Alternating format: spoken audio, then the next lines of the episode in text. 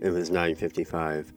The park was closing in 5 minutes, and I hadn't ridden a single ride all night. I had a stick of cotton candy in my left hand and a big stuffed bear under my right arm and had to work in the morning, and I'd spent the past 3 hours sitting mostly in silence on a bench next to my girlfriend Sarah.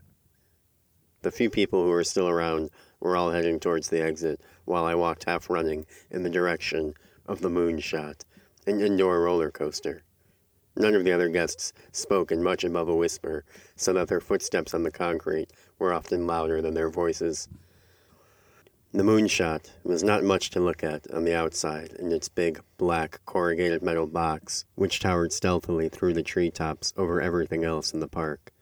The structure was not, upon closer inspection, actually all that big. It seemed almost a bit small to contain a roller coaster, actually, but something in the starkness of its paint job gave it a gravity in the landscape far out of proportion with its true dimensions. It was darker than the night sky around it, blotting out the stars like a blank space in the universe. There was nobody in line outside under the dingy greenish lamp, so I went straight through, checking my watch. 9:58. There was one man in line inside, wearing a black, sweat-stained t-shirt, a few strands of gray hair visible in his ponytail. He glanced back when I entered, but said nothing. Music was still playing in the PA speaker. The bear crunched under my arm. I had expected that it would be filled with stuffing or something similar, but in fact it seemed packed with styrofoam peanuts. We stood there for what felt like a significant amount of time, not talking. Outside, we could hear the sounds of other rides shutting down for the night. A dusty glass box stood dimly illuminated beneath a hand painted sign. Can you survive Cerberus? A simple line illustration below illustrated a triple loop de loop, and the glass box held broken old cell phones, wallets, coins, necklaces, a notebook, faded old packs of gum, a few pens, and a comb. With a hydraulic hiss, the gate opened. The man with the ponytail hesitated, glanced back at me. I indicated that I was going to ride, and so he moved forward as well. I felt a man enter the line behind me as we shuffled through, glimpsed, I am almost sure, his shadow on the ground beside mine. The window for the ride operator's booth was tinted an opaque black. Each of us took a seat, the ponytail a few rows behind myself. I buckled myself in. The buckle didn't click, but I also could not pull it out to try sliding it in a different way, and so it was stuck firm and I was buckled in properly, I assumed. I buckled in the bear beside me.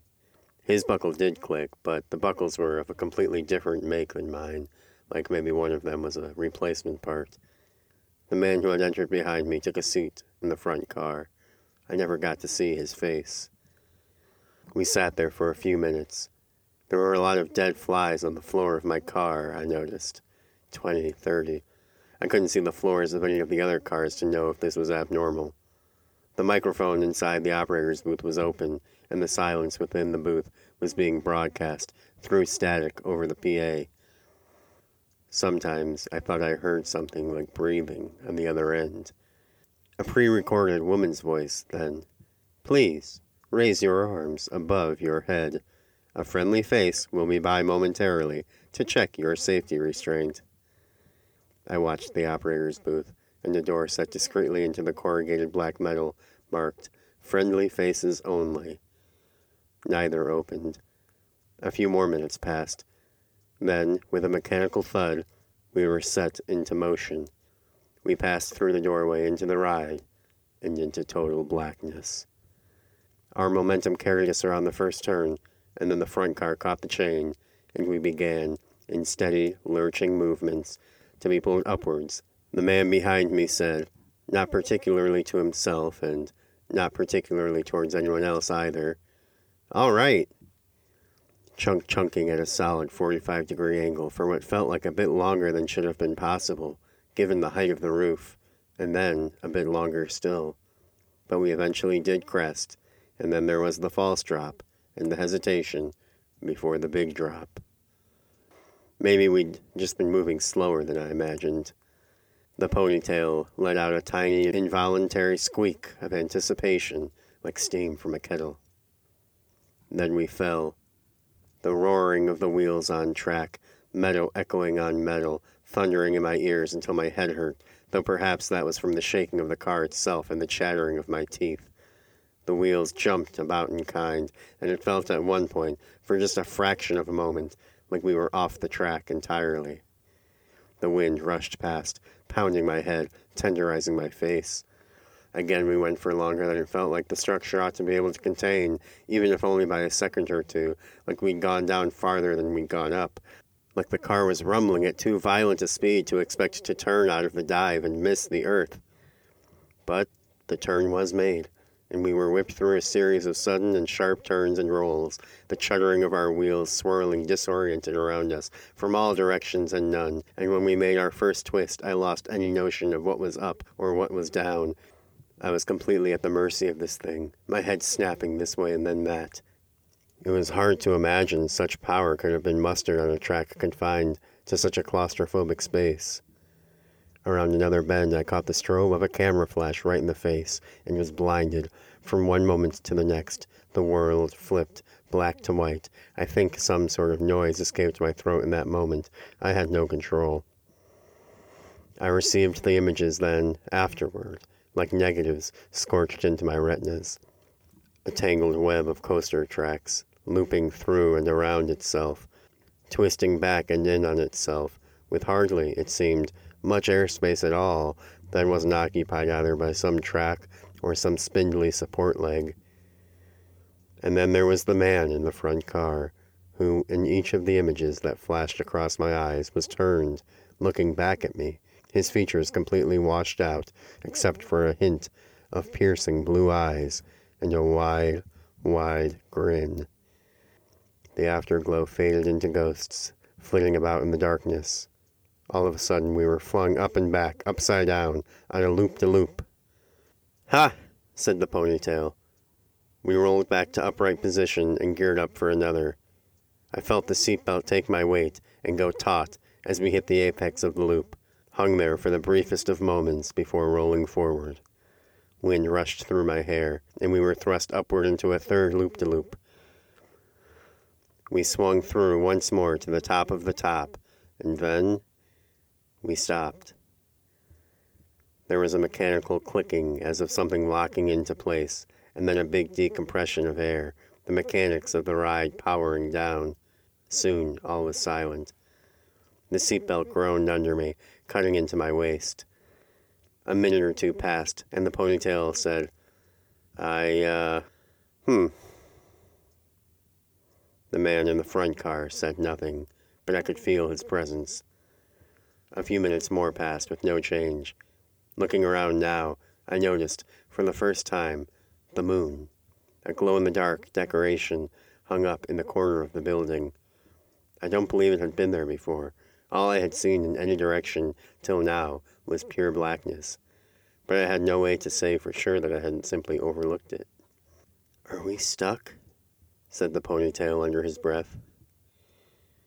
I began to speak, but my voice failed. I cleared my throat.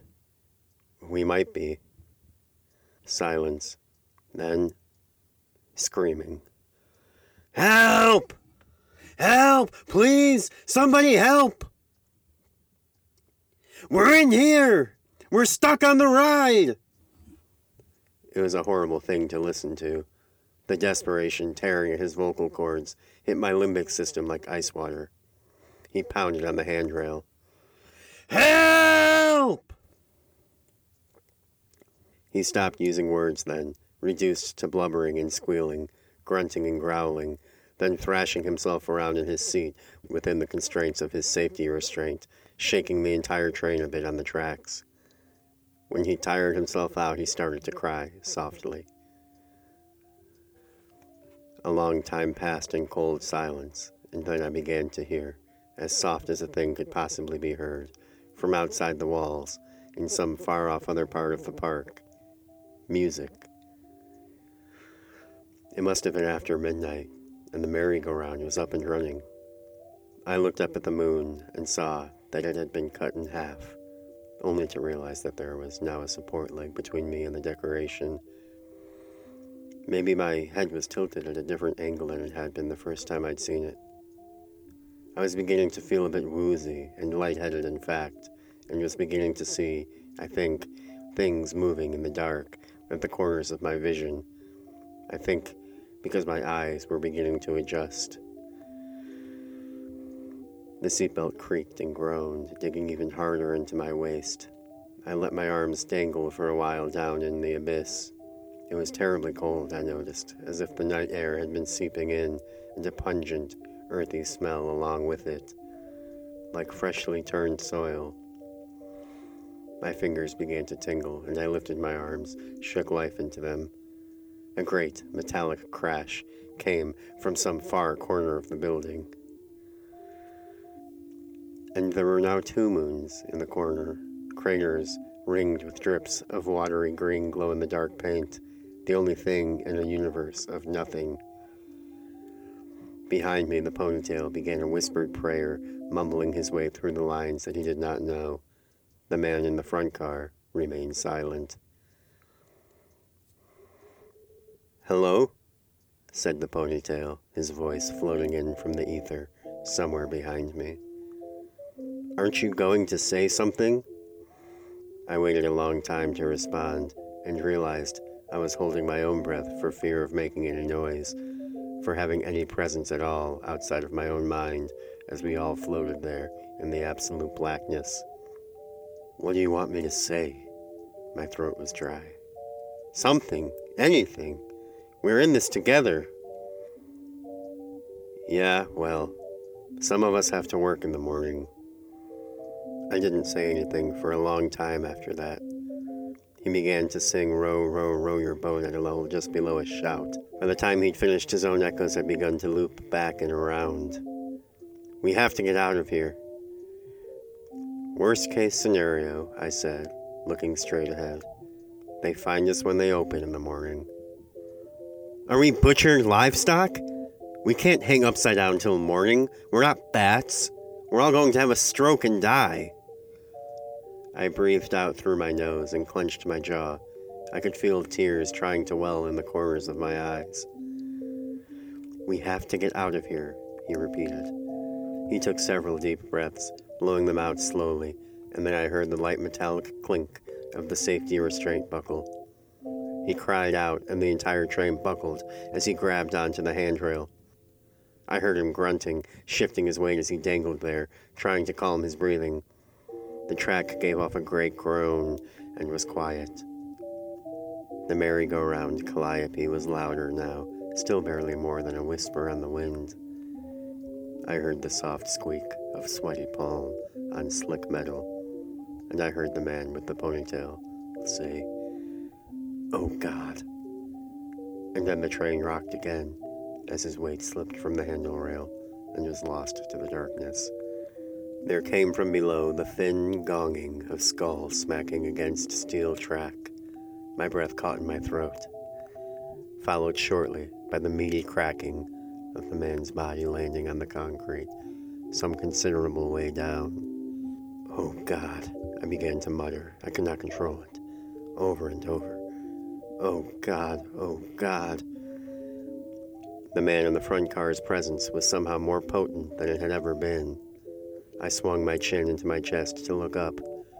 There was, once more, only one moon, but now it was distinctly crescent shaped. I moved my head side to side, finding slightly different angles. There was no support like blocking it from any angle I took, and I couldn't deny it any more than I could explain it. The moon had gone from full to crescent. I could see the charcoal outline of the full circle dimly. I noticed, as well, that the loamy scent of the air had turned foul and sour. And in fact, all of the earlier chill of the place was gone in favor of a stale, damp heat that weighed heavy in the lungs, and there was a sharper smell on top of it, too, something like rotting meat.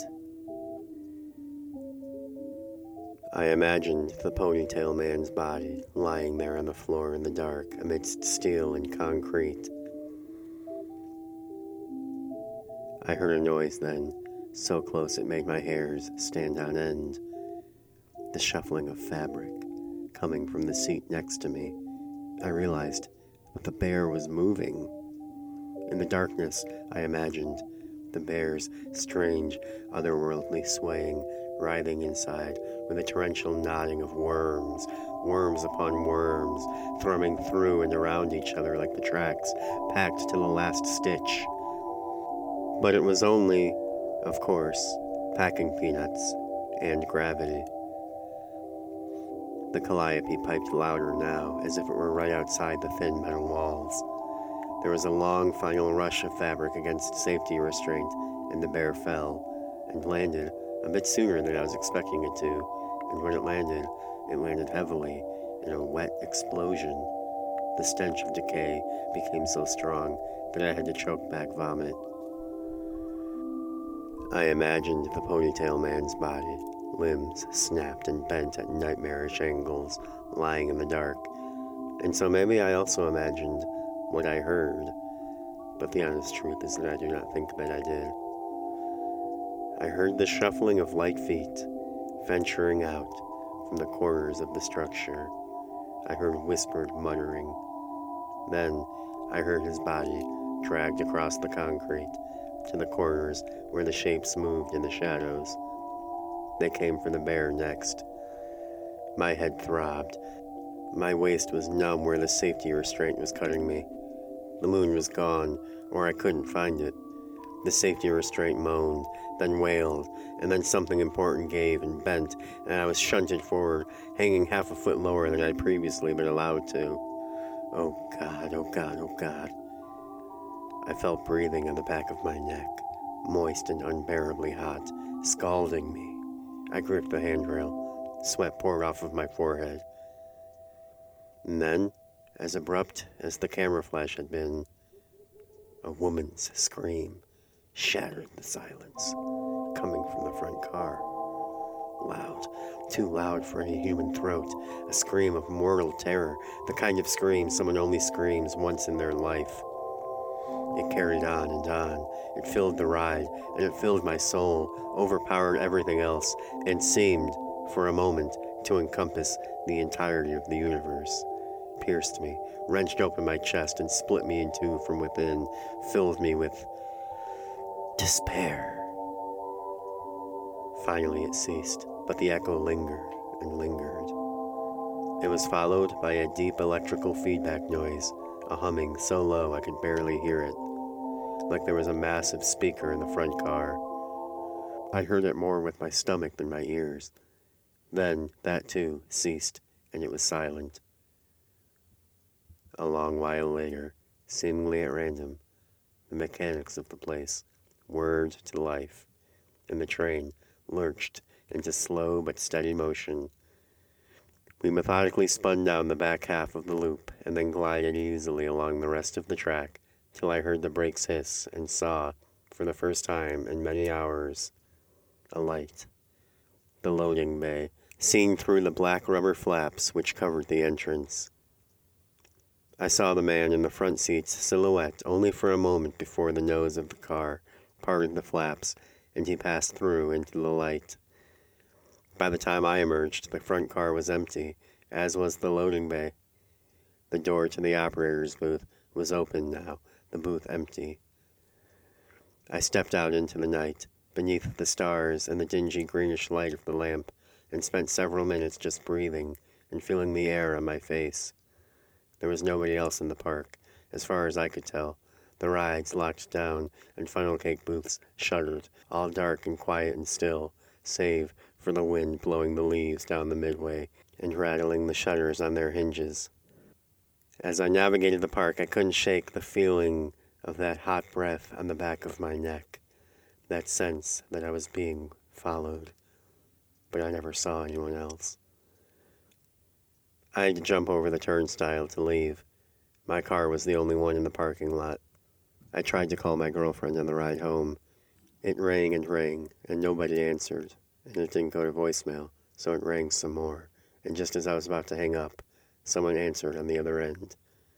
They said nothing, but I knew, instinctively, that it was not my girlfriend. We each listened to the other's silence for nearly half a minute before they hung up. I had to work in the morning.